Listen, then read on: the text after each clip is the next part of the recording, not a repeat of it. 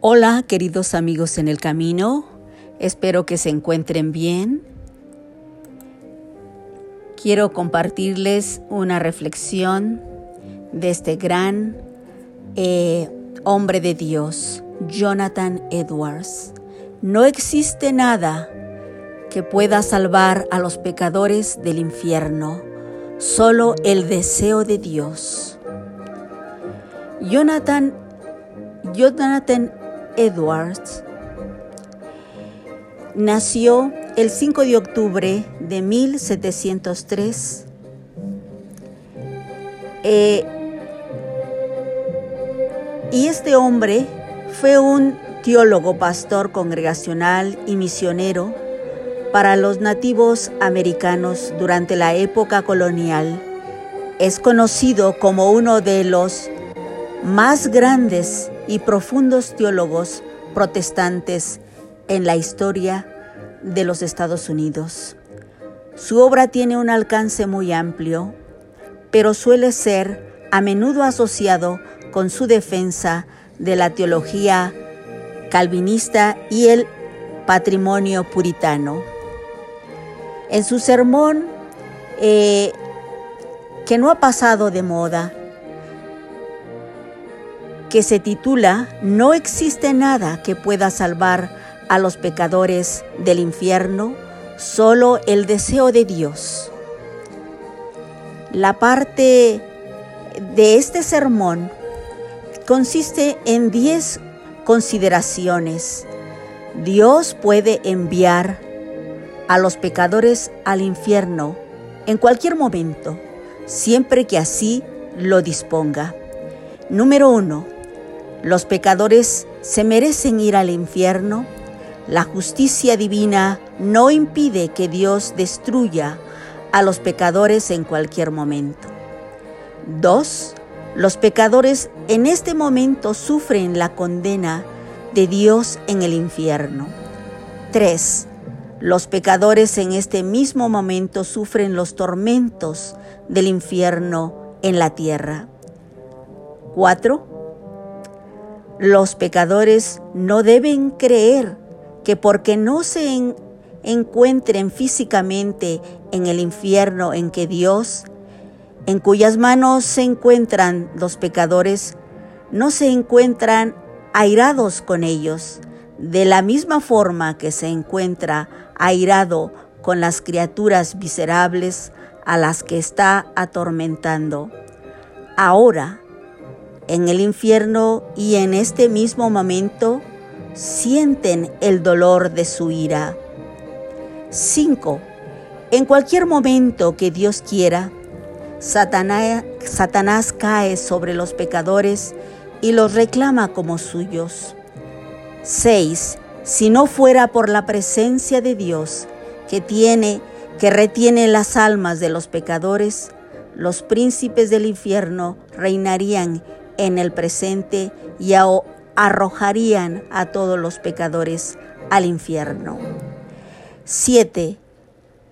Aunque en un momento dado la muerte no perezca inminente, los pecadores no deberían sentirse seguros.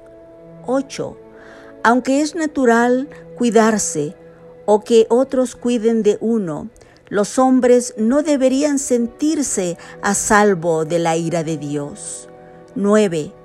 Todo lo que hagan los pecadores para salvarse de los castigos del infierno no servirá de nada si continúan rechazando a Cristo. 10. Dios nunca ha prometido salvarnos del infierno, excepto a los que están contenidos en Cristo mediante la alianza de su gracia, los redimidos por la sangre de Cristo. Este sermón tiene un propósito y fue predicado en una iglesia de Enfield, Connecticut. No había sido afectada por el gran despertar de la Nueva Inglaterra. Jonathan Edward fue invitado por el pastor de esa iglesia para que predicara Y el objetivo de Edward era presentar a los feligreses los horrores del infierno, el peligro del pecado y el terror de condenarse. Edward describe la precaria posición de quienes no siguen la urgente llamada de Cristo para recibir perdón. Los pecadores en las manos de un Dios airado es un sermón típico del gran despertar, enfatizando la creencia de que el infierno es un lugar real.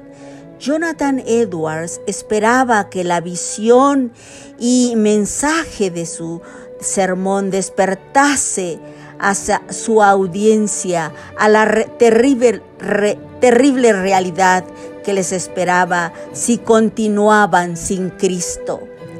La idea subyugante es que Dios ha dado a la humanidad una oportunidad para rectificar sus pecados.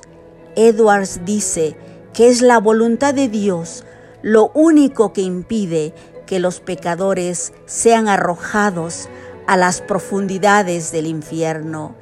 Este acto ha proporcionado a la humanidad una oportunidad de corregir sus actos y regresar a Cristo. En la parte final de este sermón, Pecadores en la mano de un Dios airado, Edwards demuestra su argumento teológico mediante la Biblia y la historia bíblica. La explicación es extensa, mencionando historias y ejemplos de toda la Biblia. El sermón finaliza con una última advertencia. Por tanto, lo que todos los, los que se encuentran fuera de Cristo despierten ahora y huyan de la ira que está por llegar. Sin mencionarlo explícitamente, Edwards da una sensación indirecta de esperanza a quienes se encuentran en el presente fuera de Cristo.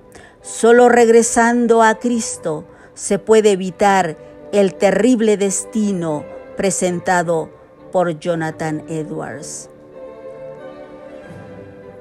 Jonathan Edwards fue interrumpido muchas veces antes de finalizar su sermón por personas lamentándose, llorando y gritando, ¿qué debo de hacer para ser salvo?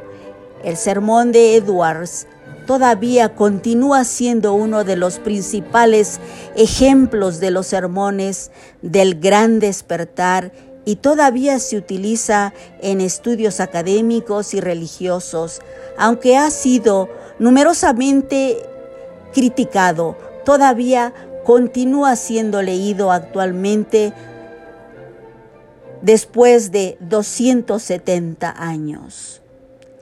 Tiene este sermón tiene un efecto poderoso porque en realidad el lugar de tormento existe y solamente Cristo puede darnos libertad. Solamente Cristo puede rescatarnos de ese lugar.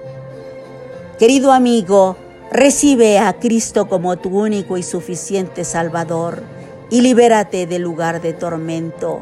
Ven a Cristo, Él es el único que te puede dar vida y salvación. Por eso la palabra de Dios dice, Venid a mí todos los que estéis cargados.